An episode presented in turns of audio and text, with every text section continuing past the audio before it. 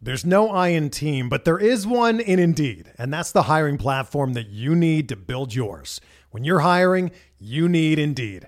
Instead of spending hours on multiple job sites searching for candidates with the right skills, Indeed's a powerful hiring platform that can help you do it all.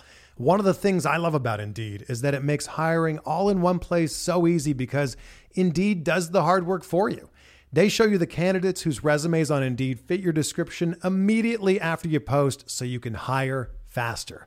Join more than 3 million businesses worldwide that use Indeed to hire great talent fast. Start hiring now with a $75 sponsored job credit to upgrade your job post at Indeed.com slash BlueWire Sports. Offer good for a limited time. Claim your $75 credit now at Indeed.com slash BlueWire Sports. That's Indeed.com slash BlueWire Sports and support the show by saying that you heard it on this podcast. Indeed.com slash BlueWire Sports. Terms and conditions apply. Need to hire? You need Indeed. Before we get started with tonight's episode of Benched with Bubba, let me talk to you about a few of our sponsors. And we'll kick it off with the quantedge.com, a new website to play fantasy sports and specializing in DFS plays. They just picked up MMA DFS and they specialize in the NFL thanks to all their great lineup optimizers, head to head tools, and much, much more. Are you tired of getting crushed by the pros? DFS players, sports bettors, listen up. TheQuantEdge.com has the tools you need to play like a pro. With their lineup optimizer, injury tool, wide receiver, cornerback matchups, and head to head tools, you'll be armed with everything you need to win. Pick up to 150 lineups in seconds, see matchups to exploit, and compare players to help you make the right decisions you're on the fence about at thequantedge.com. You'll get exclusive access to industry experts, articles, podcasts, and the TQE community by participating in the premium membership chat. We at Bench with Bubba have a special deal for our loyal listeners. Using promo code BENCHED, B E N C H E D, you get $10 off your first month at thequantedge.com. So go visit thequantedge.com, promo code BENCHED for $10 off your first month. Also, go check out draft.com. You can find on draft.com, draft in your app store. And when you use promo code SD Sports at checkout, you get entry into a free $3 tournament of your choice. It is a great way to play fantasy sports. They have snake style drafts just the way you like it done in under five minutes or less, and you can get paid out the next day. They also have these new drafts, like um, auction drafts, you can try out there on draft.com. So tons and tons of stuff going on there. You got the Safeway Open this weekend for PGA. You got the NHL starting off tomorrow night. NBA's around the corner, and of course they have MLB postseason. They have the NFL action on the weekends. So so much going on there. Use promo code SD Sports at checkout for entry into a free three dollar tournament. Now to episode 123 of Benched with Bubba with guest Mike Alexander talking week four recaps of fantasy football and previewing the week five action.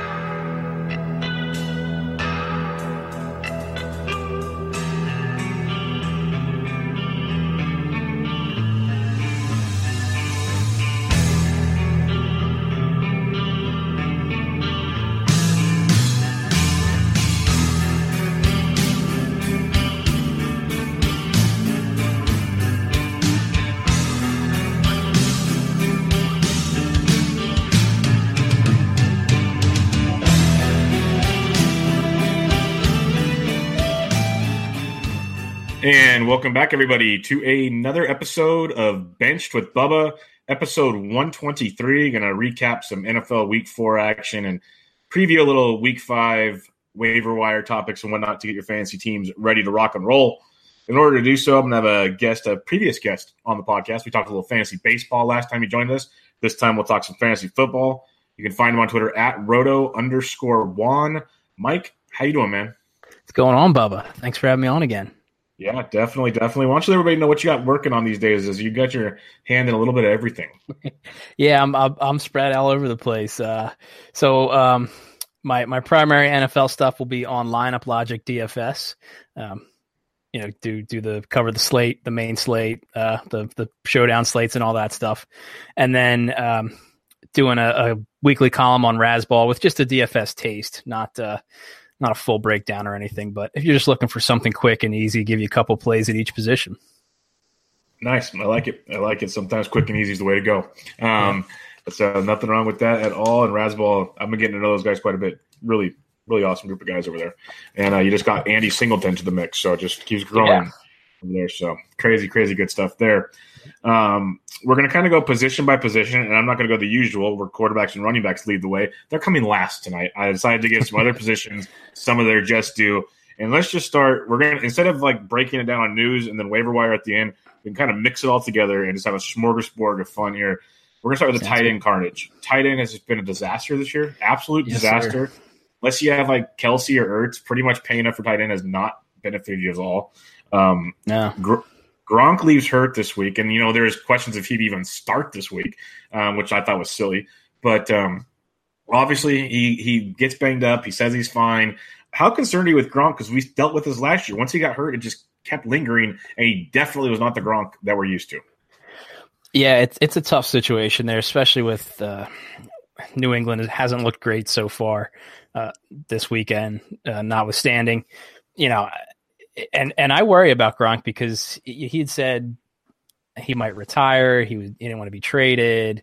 Um, there's a lot going on there behind the scenes, and that that kind of makes you question his uh, his desire to keep going because playing tight end and, and playing tight end the way he plays the position is such a grueling uh, affair. He's just, you know, he takes so many hits. They ask him to do so much. Um, and we've seen it uh, not so much last week, but the the prior to Detroit and, and Jacksonville both just put their best corner on him. They doubled him up, and he was shut down, left, uh, you know, n- nothing to really be done because New England had no other playmakers. Yeah, no, it's pretty pretty rough there, and you know Edelman's going to come to the mix. We'll talk about Edelman in a minute, but um, you don't have any desire for any other tight ends in New England, do you? Because it's kind of a blah situation. No, not really. Uh, until that until that offense hits its stride, which might not be till midseason. You know, I know Edelman's back, and that should help, but there, there's a lot of new faces and moving parts that that happen in the offseason. No doubt about it. Uh, let's talk about a gruesome injury. Tyler Eifert, who is just you can't use this as the he's injury prone card because this is not no. an injury prone thing. This is a complete physical yep. accident that took place out there. His ankle bent where it wasn't supposed to. He's already had surgery. He tweeted out a picture in the hospital, like in his bed, done for the year. Um, so he's we don't have to worry about him until next year. We do have Tyler Kroft to talk about though. What's your thoughts on Tyler Kroft? Yeah, you know, I bought a lot of Tyler Kroft shares in best ball, banking on Eifert getting hurt, and I hate to see him, you know, get hurt period, but especially in that fashion, you know, my, my thinking on that was his back is just not going to hold up over a 16 game season. Um, so my, my best ball shares are happy. Um, if you're desperate at tight end, he's okay. The, the thing that worries me there is uh, CJ uh, Uzomah is a bit more of an athletic player and actually has played more snaps than Kroft. So that one may not be as clear cut as I had anticipated coming into the season, with Kroft really just stepping right into the Eifert role and, and giving you slightly reduced production. That's very interesting because yeah, I remember last year those games where Eifert was out, Kroft was like, especially DFS wise, he was so cheap yeah. and multiple touchdowns and just crushing it. So yeah. you're not thinking to go if you're looking for a tight end, you're kind of telling people to temper expectations because you you watch the same Twitter feed I watch for the most part, and um, everyone was yelling, "Get your Tyler Kroft! Get your Tyler Kroft!" Are you telling them to kind of temper it down a little bit? Yeah, I mean the the problem is obviously the the the biggest correlation to fantasy production is, is things like targets. And w- with another guy more in the mix, he's not going to see as many targets. Sure, he can still score a touchdown, maybe two in a particularly juicy matchup, but uh, I, I wouldn't I wouldn't be dropping uh, some of the guys that people have talked about dropping. Um, that, that have frustrated them to this this point. Like last week, people were talking about dropping Trey Burton for for guys that were way down the rankings, and you know that wouldn't have worked out so well for you. Mm-hmm. Yeah, that would have been a really bad move. Um, whoever was talking about that needs to go reevaluate their draft process. Um, yeah. Let's talk about OJ Howard, Tampa Bay Bucks tight end. Drafted him last year at a pretty good draft uh, spot. I was big on him last year. He never got got it in. Jameis Winston's back. We'll talk about him in a minute. OJ Howard gets hurt. He's out two to four weeks. Cameron Brate stepped in, got a touchdown. Um, are you just dropping Howard and saying screw it? Are you running to get Cameron Brate? How are you assessing Tampa Bay's tight end situation? It's really tough to stash a hurt tight end if you don't have an IR. Um, I, I might try to give him, you know, a week or two on the wire and, and grab him back up before anybody thinks about it. I really liked what we saw out of out of him. Um, you know, especially with Fitzpatrick, who doesn't have a, a, reputation for going after tight ends as a top target. Um, OJ Howard is is not a tight end. He, he's a wide receiver that can line up in line um, and and do it all. So um, I think he's going to come back and and affect some seasons uh, positively. You know, Cameron Brate's going to jump in there in the meantime and do his thing like he usually does with Winston. He's a favorite target, but Brate Brate wears down as the season goes. Um, especially with the workload they put on him. So I wouldn't be surprised if a week or two after OJ Howard gets back in the mix, if he's uh, if he's wheels up again. Yeah, no, that's what I'd like to see because I think Howard's the more talented guy. He helps stretch the field. There's a lot to like there. Um, I'm hoping this direction it goes in. But you said it, and it's been shown time and time again. Winston loves him some Cameron Brate. It's really, really weird, but he really focuses in on him. So I'm curious, like if Brate's out there right now, I got no problem grabbing him. Obviously, like you said, don't go dropping something stupid for him. But uh, with the way the tight end is such a mess right now, he's going to be a starting tight end for probably, I'd say, four weeks. I'm going to say, you know, he's going to get a lot of the workload for four weeks. yeah, I mean, the problem with Brady is he's on a bye this week. So if you're hurting uh, this week, yeah, you're in trouble. yeah, you're pretty screwed there. But uh, maybe for the next three weeks after that, you got right. something to look forward to there. Right. All right, uh, last tight end we're going to talk about here Will Dissly Disley, Disley. He makes he's going to be dizzy. It looks like right now because he's out. He's down and out, and everybody was loving him. And I kept telling people, "Calm down, calm down." No one even really talked about this guy before the season. He had one game. Yeah, That's what tight ends do. When they score a touchdown, they're heroes. Um, let's let's talk uh, Seattle. Um, you know, Ed Dickson still trying to get back and healthy. When he's healthy, is that relevant? Or are you looking at Vannett? What are you thinking in Seattle? I kind of started to bite on Vannett as preseason came to a close, they they seemed like they were showing that he was going to have a role. He was getting red zone targets. You know, the preseason games can't read too much into them, but there's got to be some kind of indication like we like this guy, he's succeeding. And then it turns out that Dissly's the, the new tight end in Seattle to own instead of Vannett. Um, but you know now he's hurt. Uh, uh, you know that Vannett couldn't fend off a guy of Will Dissly's uh, immense pedigree. um, that worries me with, with, what the coaching staff thinks about him, and, and, just you know he's been around for three or four years now, um, and, and, you know finally got his shot with Jimmy Graham moving on, and for whatever reason didn't didn't get the call. Um, so there are concerns there. That said, you know that that offense needs playmakers. They don't have a lot of red zone uh, threats. You know, Brandon Marshall, he's apparently on the outs again with with the coaching staff. Uh, most of their other receivers are are kind of um, you know, uh, specimens with with speed, things like that. With Lockett in his case, um, so you know, there's going to be red zone targets to to get passed around. Um, I, I could see in a really deep league where you're desperate grabbing Vannett or something with you know a special kind of setting, like in, in Fishbowl, if you were if he happens to be on the wire because somebody dropped him. Yeah, yeah. It, it's odd because, like you said, in the preseason, Vannett looked like he was the guy. He's getting the targets. This is who we're doing. Um, and then out of nowhere, Dissly shows up. So that's pretty odd. Uh, you mentioned yeah. Brandon Marshall, which made me laugh because it, it, took him only four weeks, and we're back to where we were with Brandon Marshall. Shocker. It, was uh, weird. He kind of looked good in week one, and then uh-huh. like I don't know. Yeah. Well, if, if he could just keep his attitude in line, he's that perfect red zone target that Russell Wilson needs, size wise. Yeah. He just, you know, yeah. He's I, I just don't trust one. him at all. Like they, you know, no. they showed us Vannett and then they went Dissly. You don't know what's going on with the receivers, the stuff they've done with the running game. Like eh, it, that that whole regime just needs to be cleaned out. Yeah, it, has got to go. Uh, Pete can go buy some gum somewhere else and chew it. Uh, yeah. He needs to get, to get out of Seattle. It's pretty pretty much just said and done there, like you said. Um, let's go to the wide receivers as we had a bunch of guys leave over the weekend, and you know it's the typical day to day thing right now. But yeah. uh, any wide receiver with a, a, bad a bad leg or something's kind of got to leave a little skeptical heading into the week at least. Um, T.Y. Hilton leaves hurt. Uh, Ryan Grant was one of my value GPP plays last week because he's got such a great target share. Uh, they have a lot of other ways to work it. Doyle's still going to be out, so you have Ebron getting all the end zone looks. Mm-hmm. Um, Hines busts out for all the receiving. What are you doing with the Indianapolis pass game right now, especially if T.Y. Hilton's out? That's a tough one. I mean, for the most part, I think Grant is uh, he's he, he's only going to get what what he's passed for, you know, whatever the, the throw is, that's the yardage he's getting for the most part. Uh, doesn't have a lot of a- after the catch ability, but eh, he's he's reliable. Um, you know, uh, Hilton going down kind of dings that whole offense for me because he was the one guy who really was a catalyst and had had the ability to stretch the field to you know get get loose in space, have a defense worried. You know, none of these other guys have a defense worried. Even Hines, who's got a little bit of a spark out of the backfield, you know his his efficiency isn't that great. Um, he's had a little bit of production with touchdowns, but his averages are not you know where you would expect to see a guy who's supposed to be a, a shifty kind of pass catching back. Uh, you got Marlon Mack, who's always banged up and still kind of banged up, and you got Jordan Wilkins, who's kind of a between the tackles guy for the most part.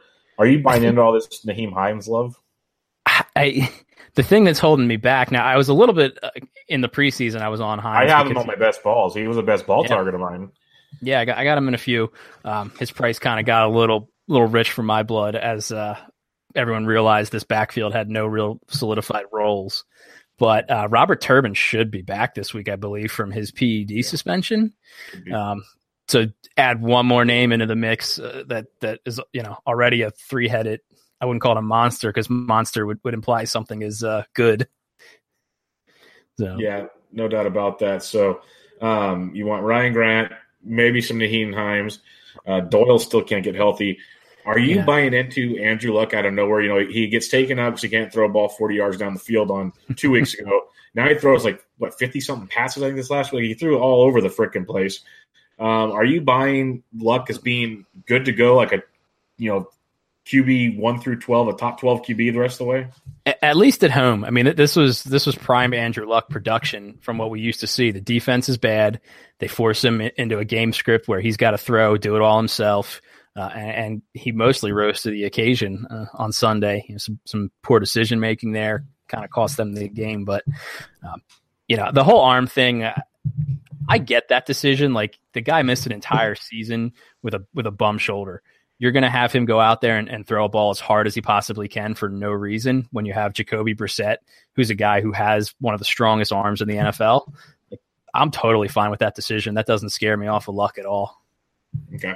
Fair enough there. Let's go to the Houston Texans. They had a big weekend in Indianapolis, won it in overtime against those Colts. Um, but Will Fuller, he did catch another touchdown. That's all he seems to do, game in and game out. It is ridiculous. Yep. Everyone wanted that regression monster to hit, including myself. And no, he's just looking better and better. Mm-hmm. Um, but he got hurt, and um, they're saying like first reports where he could have come back if they really needed to push him. And the other reports today are saying, you know, he's actually kind of banged up a little bit. We have to keep an eye on this.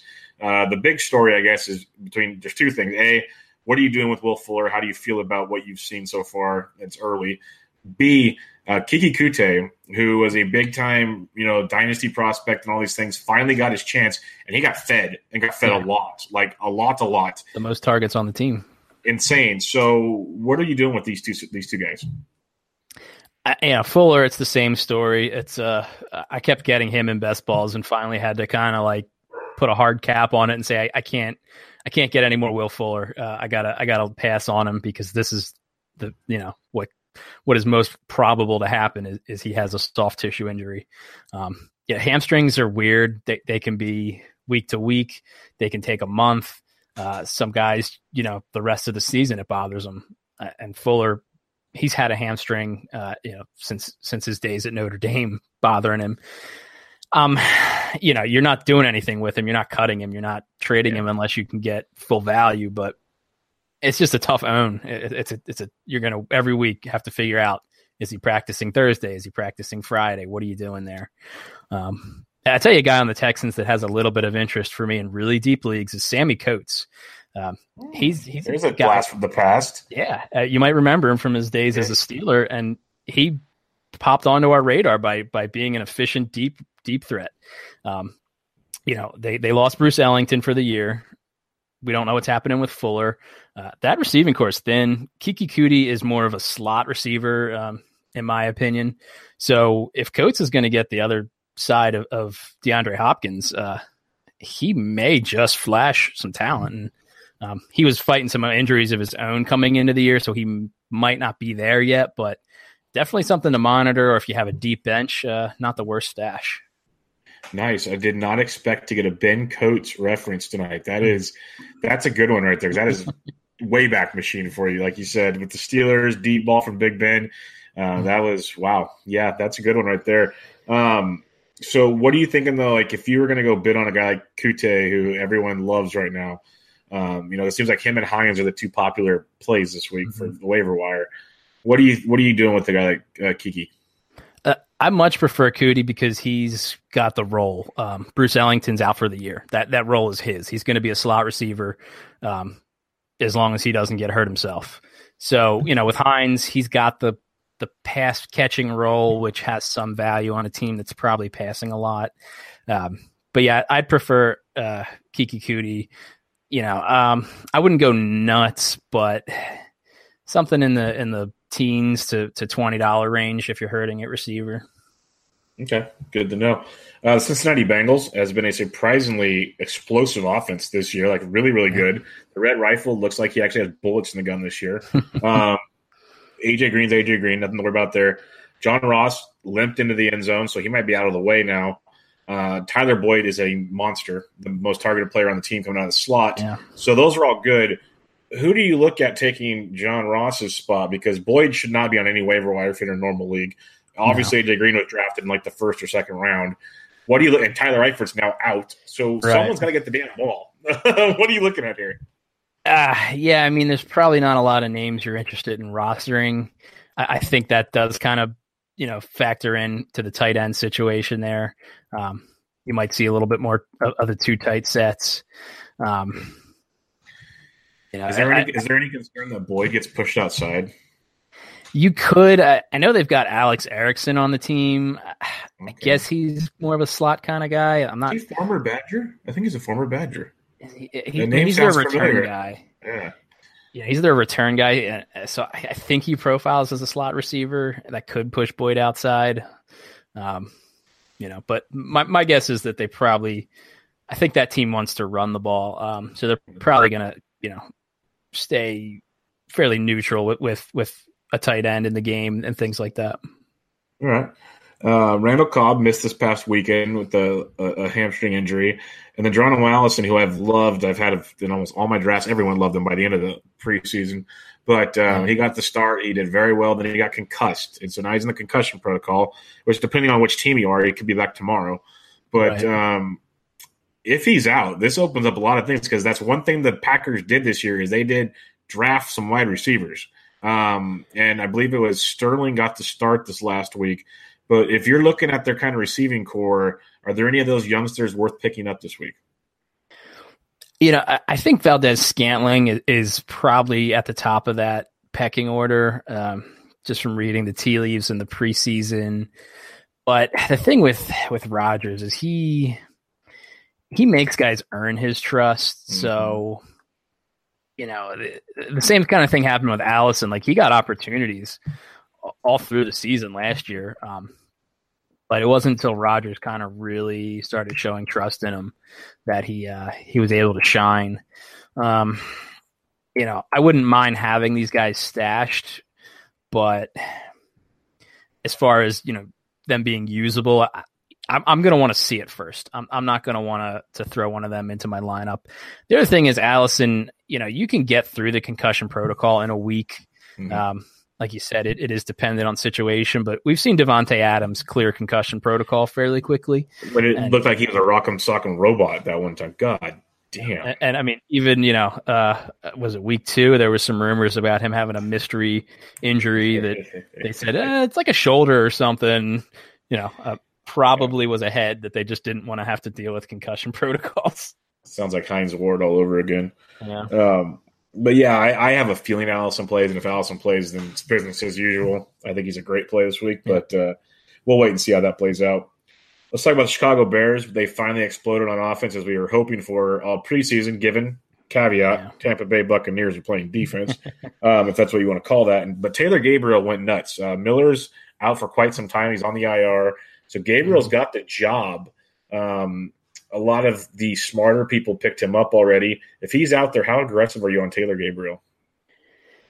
It's tough on Gabriel. I I think he's going to be a week to week kind of proposition where you know he's very similar to Tyreek Hill with you know not quite this same elite speed. I mean, he's very fast. He's he's great in space, but like Ty, Tyreek Hill's his own kind of tier. Um, and that that offense is just a little bit better than the Bears where where they're at, their familiarity, things like that. So with Gabriel, I like him. Uh, if you're hurting at receiver, it's not a bad spot to throw a guy who's got that upside. Um, you know, I like him more in, in competitive games where they're going to kind of have to push for for plays like that. Um, which was weird this weekend because uh, the production you saw wasn't at all typical of a game where you're up 35-3 like jordan howard should have feasted in the second half and he did bupkis um, but you know yeah. on gabriel it's he's not my favorite waiver wire target but if you need somebody or if it's a deeper league um, you could do worse yeah, that was a ridiculous game script for any jo- jo- Jordan Howard owner. That was tilting as all tilting could be. Uh, all I can say is, and you've probably said it to people that have asked, is go trade for him, go get him, because there's going to be some very. I've already had. Um, I won't mention any names, but there's a couple running backs we'll talk about later that have really, really struggled, and I'm in a couple um, quote unquote experts deals, and I'm already getting the low, the low ball offers, and I just laugh. I'm like, okay. I get it if it was like a different, like your home league, right. but you're, you're, trying to like just get me. You know, I'm pissed off on a Sunday night. That's not gonna. That's not gonna work. It's not happening. Yeah, sometimes experts leagues are worse. They think they can pull one over on you. Um, yeah, like, but, I was looking at going now. I, I, mean, outside of uh, Kamara this past weekend, like all of these games that had big production was just super spread out. There was no, you know, guy scoring all the points in, in most of these games, which is kind of strange. You know that like the NFL is getting to an optimal kind of offense because we saw that a little bit last season with number one receivers kind of taking a little bit of a hit. Part of it was offense was down, but wide receiver twos and, and other secondary options were up. And this season again, um, there's been a bunch of weeks where the second wide receiver on an offense has outscored the first wide receiver. Yeah, you're seeing you're seeing so many two wideout sets or two wideout combos, whatever you want to describe it. At least two receivers from a team be wide receiver one caliber on a fantasy team, like you're saying. Um, so many really talented receiving backs, like all over the league, and most people play in at least half point to full point PPR now. But the, the thing I love the most is you see a lot of three wideout sets everywhere now. Um, Detroit's doing it with Golladay in there with Jones and Tate. It's very effective. But you look at the Rams, and when you want to talk efficiency and you want to talk fantasy relevant, when all three of the guys have like a 20 plus percent workload target share and they're all getting it done, that is just disgusting. Absolutely disgusting. Yeah. I, I mean, crazy what they did to the defense that I probably would have said was the number two defense coming into the season. Oh, the Vikings, yeah, absolutely yeah. just carved them apart. So, yeah, watching that makes me wonder. You know, road games will be different because the Vikings play much better at home, but they should yeah. still travel a little better than that. Like you're saying, it makes me wonder who's going to stop them right now. Like they're yeah, they're going to stop themselves, is what it looks like. Um, one last wide receiver thing we're going to talk about here: Julian Edelman will be returning to the evil empire known as the New England Patriots, and they could use him badly right now as their offense. You know, it did something last week, and we're going to grain of salt that one. Um, but mm-hmm. Gronk's banged up. Josh Gordon's there. That's good. Chris Hogan's been irrelevant. Um, how do you look at Edelman and the rest of the receiving corps there? Yeah, I mean, it's. I think he jumps right in. They're they're not going to really need to ease him into it. He's he's been healthy. It's not. It was a PED suspension, so not like they have to wait for him to, to get up to game speed. Um, this week against the Colts on a Thursday night, it's kind of weird. Uh, I don't love that game in general. I, I tend to fade Thursday games uh, as a rule. Even with the Pats in this one, like it, things just you just don't have time to prepare. Guys don't have time to heal. Um, I don't think uh, this is the week that I'd probably roll Edelman out, even if I have him, uh, just on that Thursday game mentality. But we saw last Thursday that it's not a hundred percent of the time. There's there's yeah. exceptions to the rule. It's funny because the the Rams did that last year with uh, who was it? Um, whatever their Thursday game was early last season, like oh, same time. Niners. It was the Niners. Niners it was a shootout yep. against the Niners. Yep yeah, same thing. It was like you know that was more surprising because the Niners should not have been in a shootout with no. the Rams. But uh, yeah, but I'm with you. I always tell guys don't play Thursday games. Just don't do it. It's not worth it because okay, then they're going to point at this one game, right. and I'm going to tell them point at the other like 15, please. That'd yeah. be much appreciated. Because play they you know, they're, they're this is a whole other side note. It's not even fantasy relevant, really, but they're talking about player safety. Playing Thursday games is probably one of the most unsafe things you can ever do. It is like nope. play a Saturday game, play two Monday games. I don't give a crap. Thursday's right. ridiculous. Yeah, I mean, honestly, I, I get that they don't want to step on the toes of their free minor league system in the NCAA, but I like how you phrase that. Just just play a Saturday game. Like you want the extra ad revenue, play a Saturday game. Yep. You know exactly. If they're going to keep doing Thursdays, they got to add a bye week and structure it so that the teams mm-hmm. coming off of a bye play Thursday. It's the only way that's fair to these guys. Yep, coming off of a bye or like uh, even something as simple. It still sucks because it's a short week, but mm-hmm. like the Rams were at home and Minnesota played like the Sunday afternoon game or something. Had to travel. It's like if you're on a Thursday game or or no, is it the Rams had like an off? They had something easy on their schedule that just made it ridiculous. So right. yeah, it's got to be fixed. Let's talk quarterbacks. So much right. for Fitzmagic. That got destroyed real quickly. And the funny part is, Koetter is just a moron that should have been fired last year. Yeah. If he thought it was Fitzpatrick's fault that they were down at the half, that's the funny part. It just gave him an excuse to play Jameis again. Um, with Jameis that's, back, that's been his you know, he said it last week. He was considering benching Fitzpatrick at halftime. Like, it's like so bad. So with Jameis back, how are you looking at this uh, Tampa Bay offense? At least the passing game. It's nice that he gets the bye week. Um, for me, the problem is I, I don't love Jameis in, in catch up mode. I think that's where he presses and he makes those mistakes. And with that, they got the worst secondary in the league, the Bucs. They're going to be in catch up mode constantly. They don't have a running game to help them out. Eh, you know, if if you're desperate at quarterback, um, you know, maybe you lost Garoppolo, something like that. But there's too many good quarterbacks out there. I'd I'd rather use like Blake Bortles than, than Jameis Winston. Yeah, I, I renamed. Uh, I saw some guys talking about uh, Tampa Bay's defense today because Dirk Koetter said they have to get a new game plan, and someone said, "Oh, it's like did they they they have a game plan?" I said, "Yeah, it's called the touchdown funnel defense. It's what they do. funnel you to the end zone. It's absolutely ridiculous what I they like do. That. Touchdown funnel. Yeah, because everyone's like, know the new phrase, tight end funnels, all this. Yeah, it's the touchdown funnel. Um, there you go. Mitchell Trubisky in that matchup against the touchdown funnel, um, uh-huh. six passing touchdowns. Six. It was ridiculous. Um, Seven's the record. Yeah, obviously not likely to happen again this year. But you know, many were high on him coming into the year. He's on a ton of waiver wires. Is this a guy worth grabbing? Like you already mentioned, you probably played Bortle over Winston. Bortle's got a great matchup this week too, which helps a ton. But um, a guy like Trubisky, is he a guy you're, you're looking at kind of going forward this year, or is it definitely 100% matchup dependent? It's more matchup dependent for me. Uh, you know, as far as QB strategies and redraft, um, I'm a wait on QB guy. I, I call it the faceless QB just whoever's available, that's who you use that week. Um, you know, people try to get cute and, and they see you haven't taken a quarterback, so they grab their second one. I'm like, sure, thanks, dude. I just got Tyler Lockett. You know, you like exactly. it's it, you, you, there's always a quarterback to use in a single quarterback league. Um, yeah, in fact, I got Pat, Patrick Mahomes as like the 12th or 13th quarterback in a bunch of spots, mm-hmm. and it's just like you gave me a stacked team and Pat Mahomes, so you know. That's what um, I was um, thinking. Like Pat Mahomes is going to be the poster child for wait on QBs next year. Yeah. yeah, my, my tier was Mahomes, Mariota, and Stafford. If I could get one of those guys and whoever was left, that that's who I was targeting. And you know, I I have a little bit of, of regret not being a little more aggressive on Mahomes there, obviously with what he's doing. Yeah, you, you can't you can't regret that because you know I was very pessimistic for the idea of okay he played one game game didn't really matter a ton. Let's like yeah. tone it down a second. But wow, yeah, he's yeah. I mean, I was plenty aggressive on him. I, I took him as QB seven in Scott Fish Bowl uh, over Drew Brees, so that tells you where I was on on Pat Mahomes. You had a Mahomes. Um, yeah. We we should call you. You should change your team name to. Uh, or your draft strategy should be the the face or not because you said the faceless QBs, the many face QBs in honor there you of go. Uh, Game of Thrones. yeah, the the Mahomes um, face QB. You, you mentioned there you go. You mentioned uh, Marcus Mariota there. You know, I got that stinger on the funny bone week one, and mm-hmm. uh, he was out for a while. Came back this week, and he ran and ran. He led the Titans in rushing because yeah. Derrick Henry is garbage. For everyone that liked Derrick Henry, please someone explain to me one day what you guys saw in this man. But um, Marcus Mariota, he's back. He has his relationship with Corey Davis.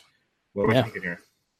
I, I mean the the you know, he had the rapport with Davis last year. We saw that he became the preferred target. Davis did, uh, even over Rishard Matthews, who who already had a rapport with with um, Mariota.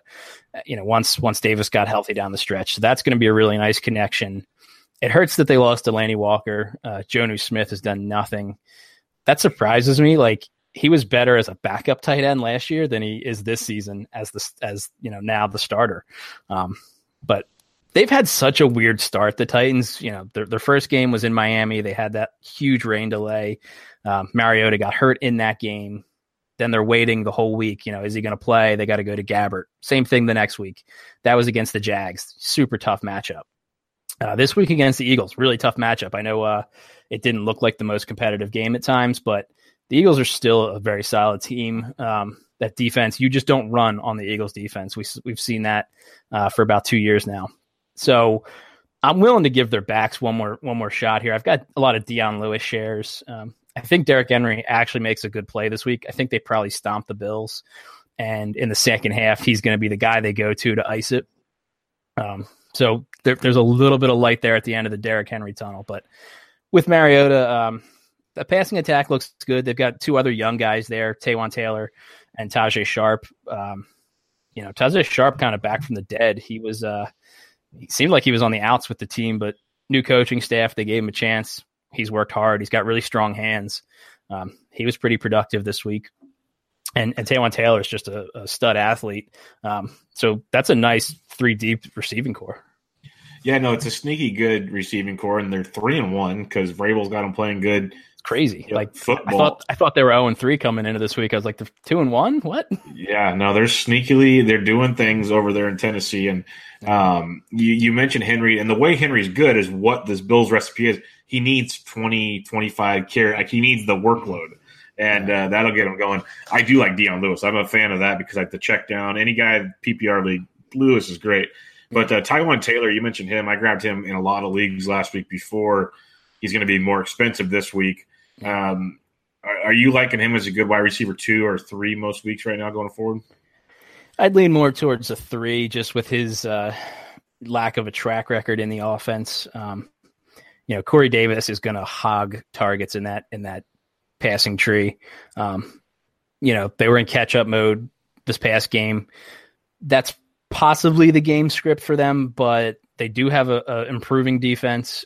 You know, their secondary is their Achilles heel if that can get better, if, if they can mask some of those deficiencies, they don't have to quite play in the shootouts that they were in last season. Um, so, you know, uh, Taylor's got the talent. It's just a matter of will he get targets? Will they will they push the ball um, to him? Okay. Uh, last quarterback question I got here is Josh Rosen finally got the start. Um, some air yards data and some other next gen stats came out today, and shocker, he pissed all over Sam Bradford's throwing ability, which is no surprise there. But uh, the fact the fact they did change up the offense a little bit seems promising. DJ got over twenty carries, which yeah. duh. Um, and then they actually moved the ball down the field with Rosen, trying to at least through the air. There's a little bit of light at the end of this tunnel now. We've seen how bad the Niners defense is. We see how bad the Seahawks defense is. That they get to play one more time this year.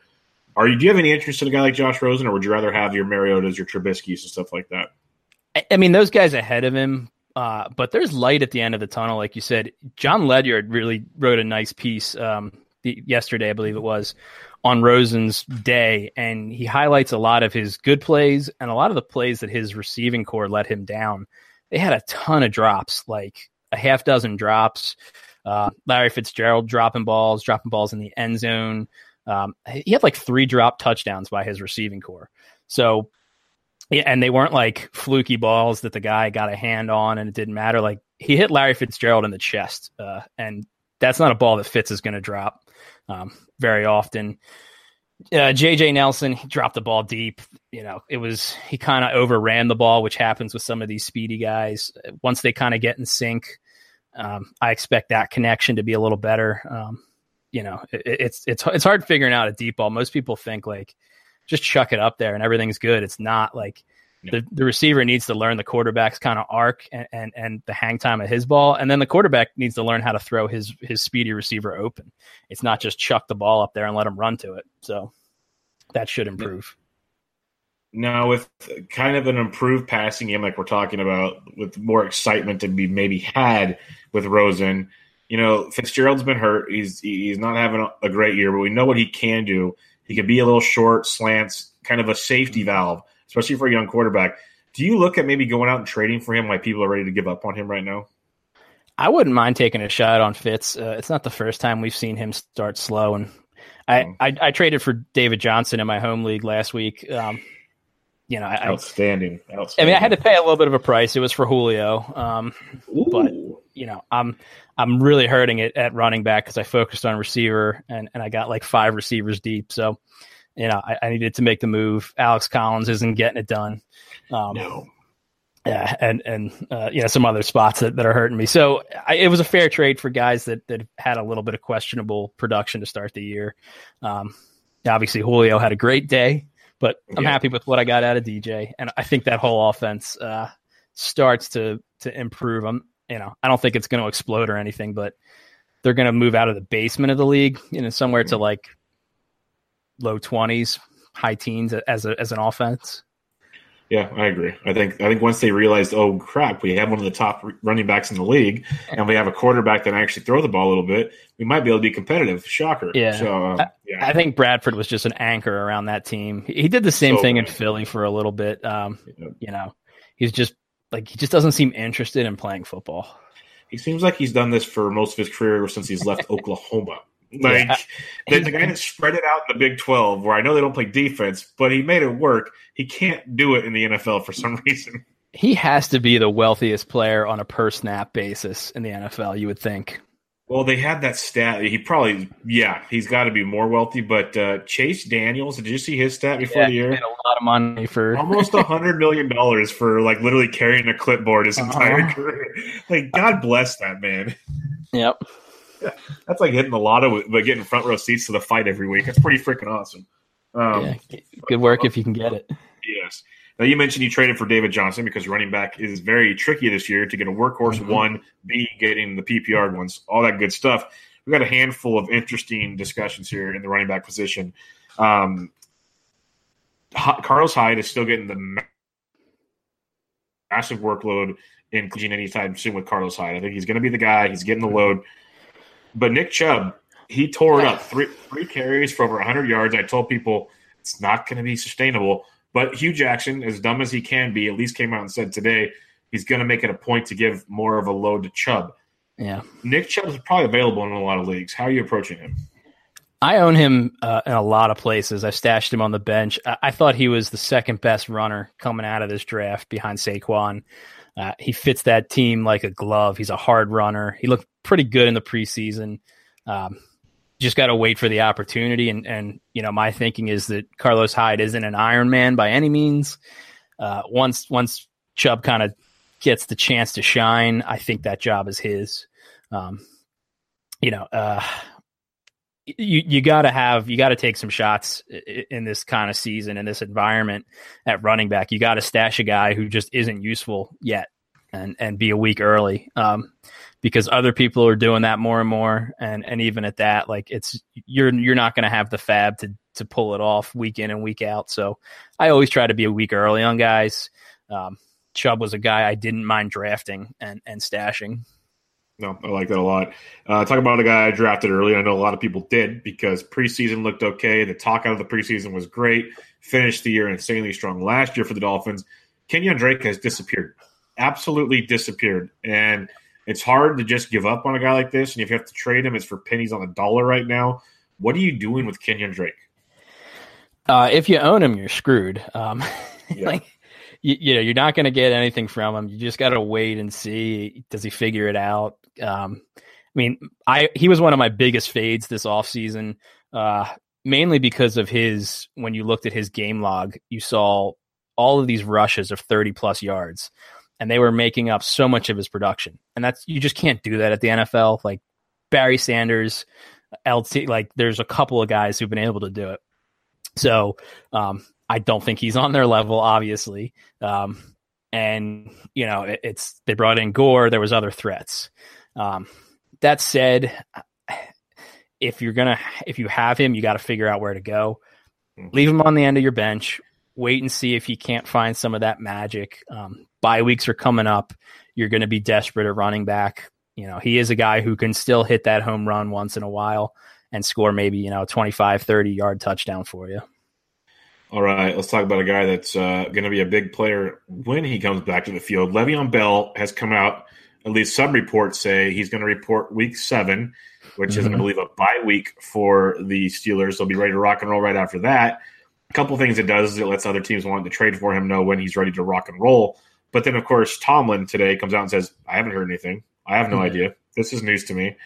What's like? Okay, let's just say he's coming back week seven. Let's pretend this is real he comes back week seven. What are you doing with James Conner? And then, eh, like, how do you approach this whole situation? Yeah, I mean, I, I was kind of waiting for that. Um, you know, I, I, know that he put out there and his, you know, people put out there, um, he'll be back week seven. But I'm like, let's hear it from the people who are going to plug him in uh, before we we uh, give him the the you know all's good. Um, mm-hmm. but you know, if he shows up, you, you got to think they're going to use him. Um, I do worry a little bit that he may have a little bit of a reduced role because Conner's shown he, he can handle it. Uh, not quite to the level of, of Bell, but they're happy with him. Um, he hasn't made any mistakes. He knows the pass scheme. Uh, he, he, can do the, the, the blocking. So, you know, I, I, worry about Bell with a little bit of the efficiency because he needs those touches to, to be the, the you know first round pick that we got we've gotten used to. If he starts getting carries and, and targets siphoned by Conner, mm-hmm. he's not going to be that productive. He doesn't score touchdowns uh, like a guy um, like Gurley or David Johnson. Uh, his touchdowns are on the light side. It, it's his he he catches a lot of balls. He gets a lot of carries. Gets a lot of pass work. So. Um, Here's an interesting question for you, Bubba. What would you pay for two weeks of James Conner, given the, the current running back climate? Yeah, because he's outside of last week's kind of weird game. I think it was more kind of game script dictated. He's yeah. been damn good, and they got a nice um, schedule: Falcons and Bengals. Yeah, yeah you gotta love that. And the um, running backs and all players can torch the Falcons. Um, yeah, that's a great question. I'd like to offer him my Kenyan Drake, but that probably wouldn't work very well.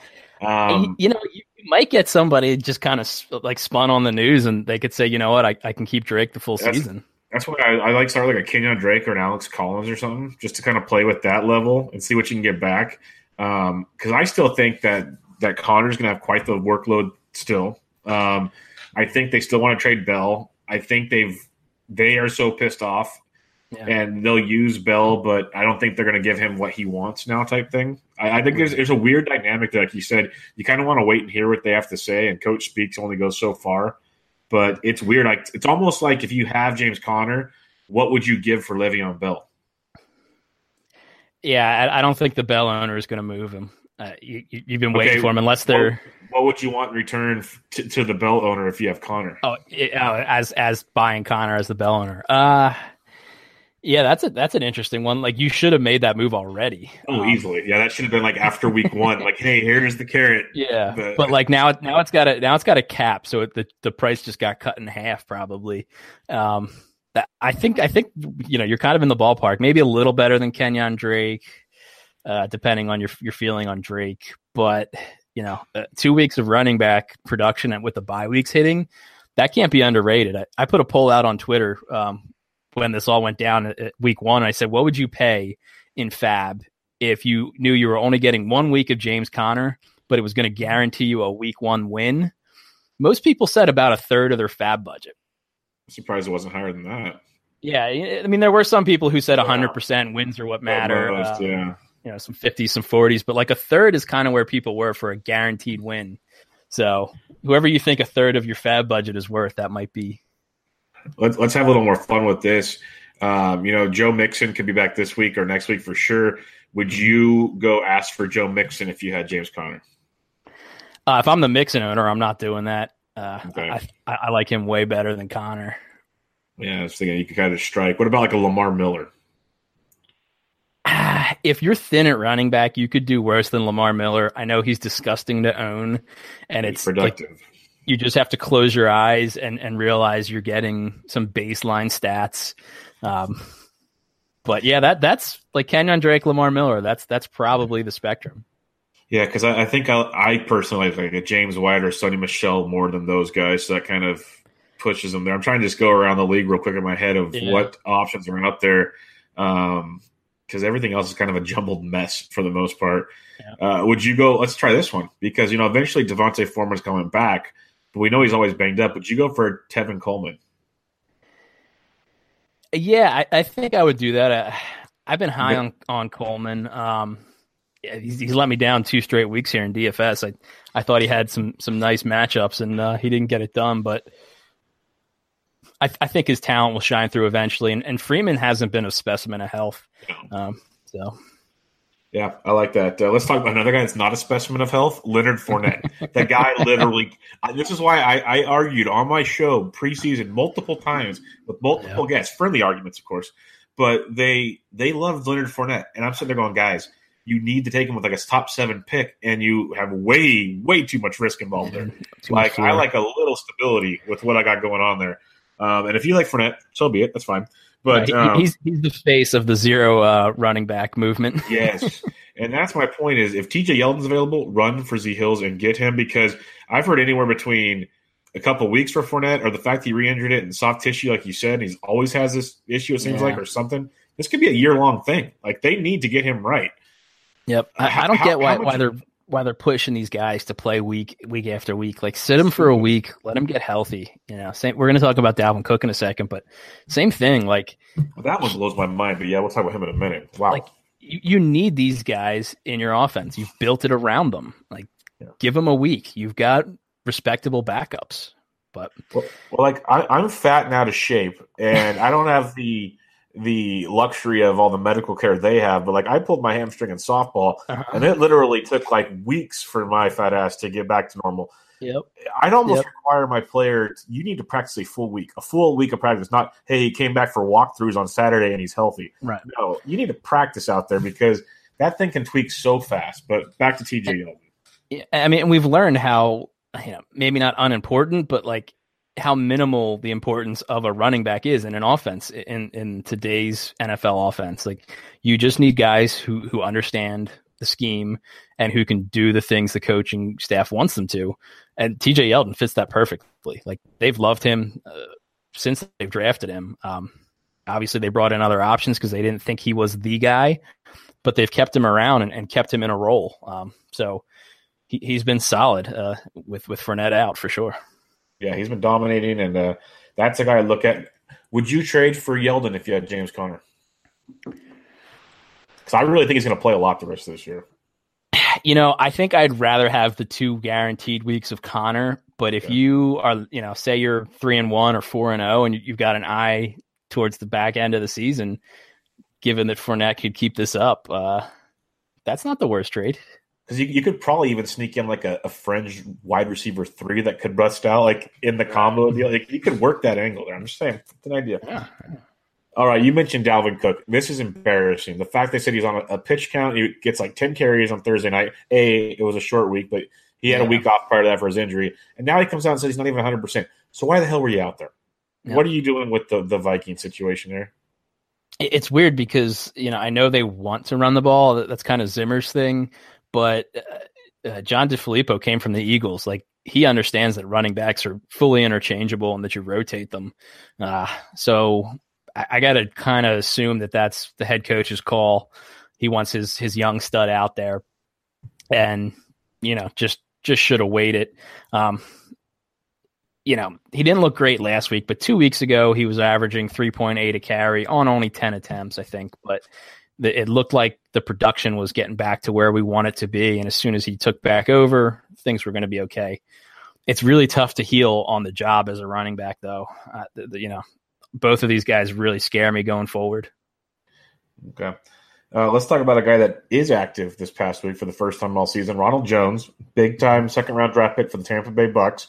Uh, people say the plan was to wait for for Jameis to come back anyways. The guy's talented, but has a few flaws like all rookies do. Um, I sniped him Sunday morning before game started for free on most of my leagues that he was available. Wasn't available in many though. Um, no. What are you thinking about with Ronald Jones? I'm not huge on on uh, Rojo there. I think it was Joe Dolan had, had thrown up on Twitter early in the preseason. Like as soon as Jones learns how to run, catch, block, uh, and just generally be a good NFL player, like then I'd have some interest. Um, well, he did lead the backfield in touches this past week. Yeah, I, that running game in general doesn't interest me. That's not their bread and butter. Um, I, the player I'm actually interested in in that backfield down the road is probably Jacquizz Rodgers. As sad as it is, like he's he he's needs like, one injury. Like if if Rojo goes down, they're done with Peyton Barber. Yep. It's the quiz show again. They're going to be throwing the ball a lot. Like you know he's 40 years old or something but he seems like he's been around forever i remember he's at oregon state running around with the dreads out there like he just never leaves yeah i, I think he played penn state when i was in college yeah, I'm not going to say dates here, but uh, yeah, I feel you. I feel you. I think I was in college when he was playing too, so I think we have some similarities there. Yep. Um, let's talk about kind of a weird one. Kind of came out of nowhere, and I know I wasn't the only one surprised. Uh, Chris yeah. Carson was inactive on Sunday after mm-hmm. like a boatload of carries the week before, um, and of course, you know Royce or not Royce Rune, uh, Rashaad Penny was not the guy after all. So, what's your um, your outlook on this Chris Carson and Seattle deal? like what a kick in the balls that is as a Rashaad Penny truther because you're like, oh, he's finally got the opportunity. This is a great matchup. The Cardinals have gotten just destroyed on the ground. Here we go, and it's Mike Davis. Like that just had had to be such a gut punch. Um, I, I don't know what's going on there. Uh, you know, the I think this is a case of the front office being disconnected with the coaching staff. They drafted him. They liked him as a front office the coaching staff, for whatever reason, doesn't like him. You know, there was rumors he's out of shape, uh, some other stuff, maybe some playbook stuff, but like the guy's talented. It, it, it's just Pete Carroll and running backs do not mix. Yeah. I don't know, especially uh, towards the goal line in a Super Bowl.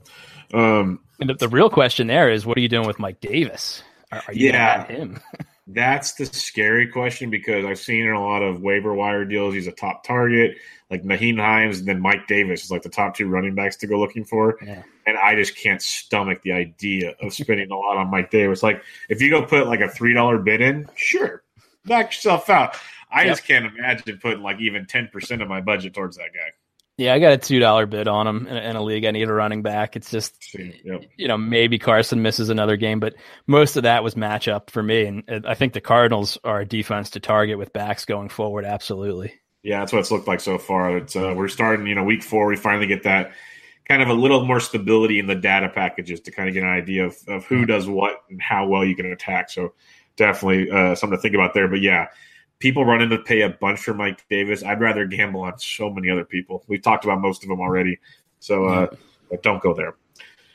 All right, Mark Ingram is back from his PED suspension for Week Five's action. Um, Kamara's just been an absolute monster. Three more touchdowns this past weekend.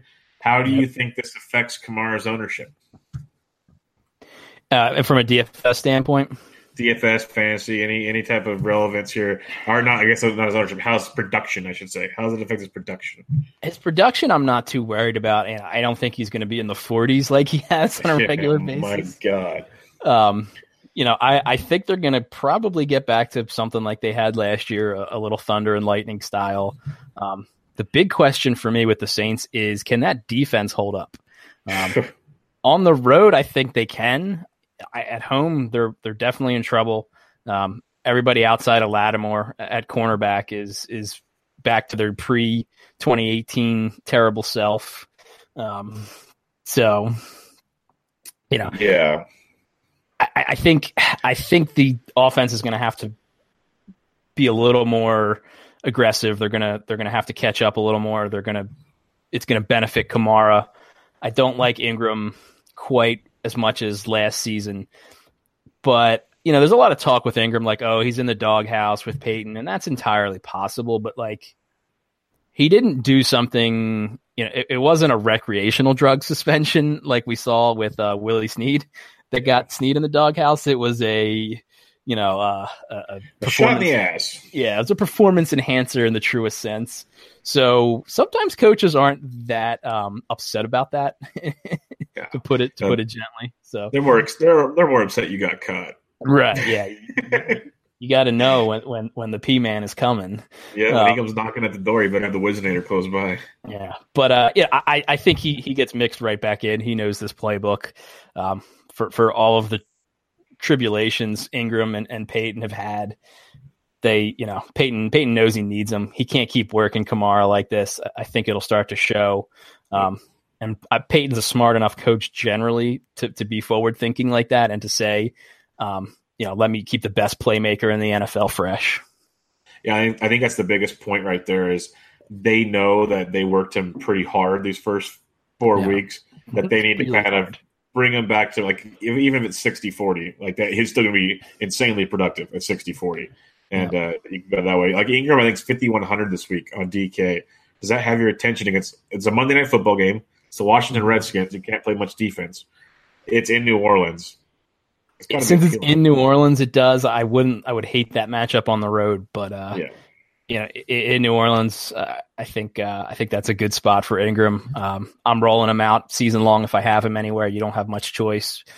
Um, but yeah, you know, this long, you got to use him. I, I could easily see him turning in like 14 carries and two touchdowns. Do you trade James Conner for Mark Ingram? Uh, if I'm the Conner owner, I I would much rather have Ingram. Yeah. Yeah. Okay. So that's what it makes more sense for sure. All right, let's talk about a, a backfield situation that's an absolute mess. Last question we got tonight: uh, Buck Allen versus Alex Collins. Uh, Alex Collins gets his chance every game. He's found the end zone most games. He fumbles most games to piss people off. Then Buck Allen goes banana, but and he's he's available on a lot of waiver wires still, so probably more than he should be. Yeah. What are you doing with this backfield? Because I have a little bit of both throughout all my leagues. I mean, to this point, I've been saying, you know, the the Buck Allen touchdowns can't continue at, at the rate they're occurring. Um, I don't know. Maybe they do. like, uh, I, am getting to the point where I, I, don't I don't know what's what with that team. Um, you know, I like Collins' talent better. I think he's he's the the better runner. Uh, if they're either winning a game or behind in a game, like he's the guy they need to go to. But they they've shown that they just trust Buck Allen you know what, if there's if there's not much time left he's getting the ball in his hands because they they know he's not going to fumble um, you know if it's in the goal line I, I wouldn't be surprised to keep seeing the the split be in allen's favor which really dampens um, a guy who's already losing work um, which is hurting me because I, I, bought a lot of like late third, early fourth round Collins in best balls, thinking he was going to be the, the beast he was at the end of the year again. So. Yeah, I was I was with you. I bought into Alex Collins big time. So yeah, not superly thrilled by this because it looked like he's about to really get in that doghouse here pretty soon. The, the only thing I will say is they have no one behind those guys really. They they mixed in a I forget the guy's name, but he, he's he's got dreadlocks covering the back of his uh, jersey just like Collins, so it's a little confusing. Um, but you know, Buck Allen has had injuries most seasons, little nagging stuff that could happen. Um, so not the worst time to buy low on Collins if uh, if you're trying to make a play for later on in the year. Yeah, no, I agree with that completely. So yeah, it'll be interesting to see how that keeps playing out. But uh, yeah, not as ideal as it once was. Uh, that should wrap up what we have tonight. Are there any other storylines or players that you're uh, looking at these days that we did mention? Uh, if I can shift gears with you to some MMA, uh, who do you sure. got in the the Conor Khabib fight? My heart wants Conor, My brain says Khabib. Like literally, it's it's one of those. If he can get to the ground, Khabib can just dry hump him and yeah. and, and finish it off. But if they stand, obviously Conor can throw. And a lot, I've seen a lot of stuff about Conor's uh, his wrestling, his new wrestling coach for this deal. So he's taking it seriously, of course. I, I really, really hope Conor gets it done. I'm just very, very worried that this doesn't end well for him, and Khabib can really assert his domination of that division. Yeah, like uh, I'm actually the opposite. My uh, my heart wants Khabib and my my uh, head wants Conor. Oh wow! Um, See, that's what I like about it, though. It's such a good fight. It, it's such a nice mm-hmm. stylistic clash. Yep. Um, yeah, I think it goes one of two ways. Like Conor either does get the knockout, or or like you said, he gets ground up and he's uh, he's going to join Ronda Rousey in the WWE.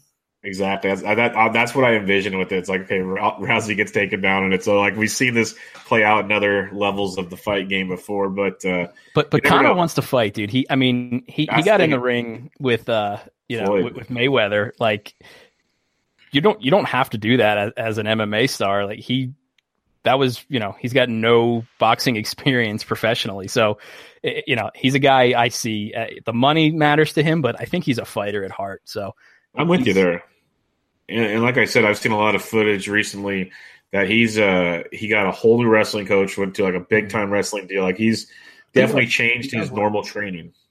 Yeah, and he's a great price on DraftKings. I think he's seventy six hundred or seventy eight hundred. Like That's, that's great. the lowest you're ever going to see him.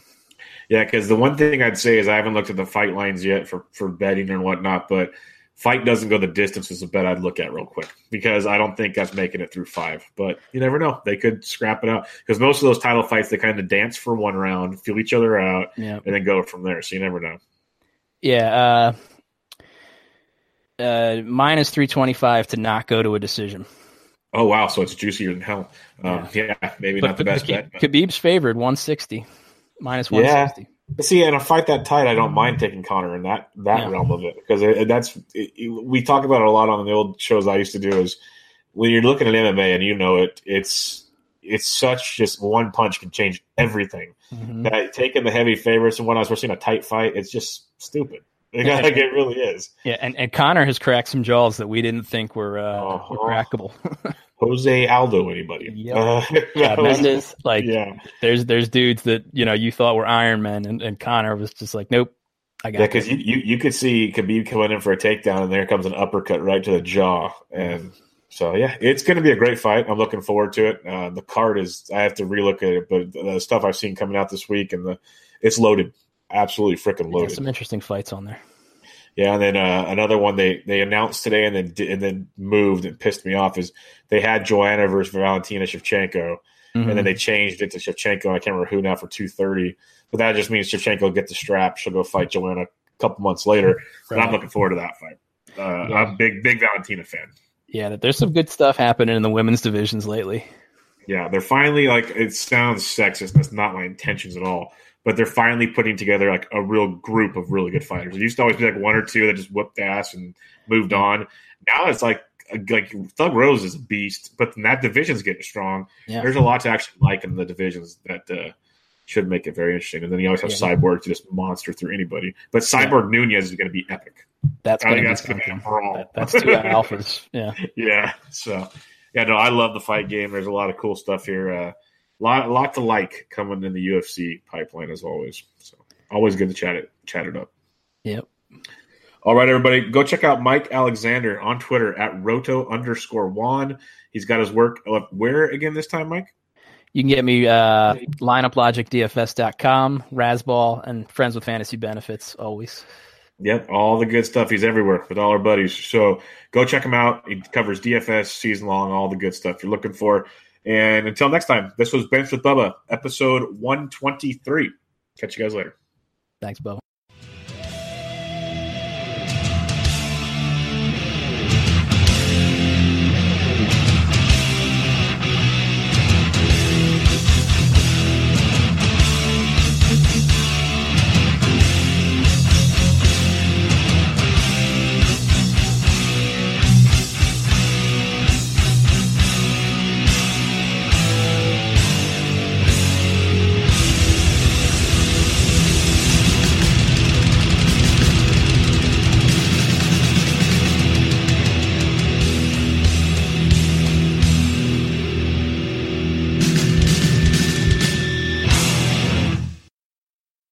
Better with an auto policy from American Family Insurance. No matter what dreams you're driving towards. That's because our expert agents will make you feel totally protected with the right auto coverage at the right price. You'll also save up to 23% when you bundle auto with home. American Family Insurance. Get a quote, find an agent at amfam.com. Products not available in every state. Visit amfam.com to learn how discounts may apply to you. American Family Mutual Insurance Company SI and its operating company 6000 American Parkway, Madison, Wisconsin.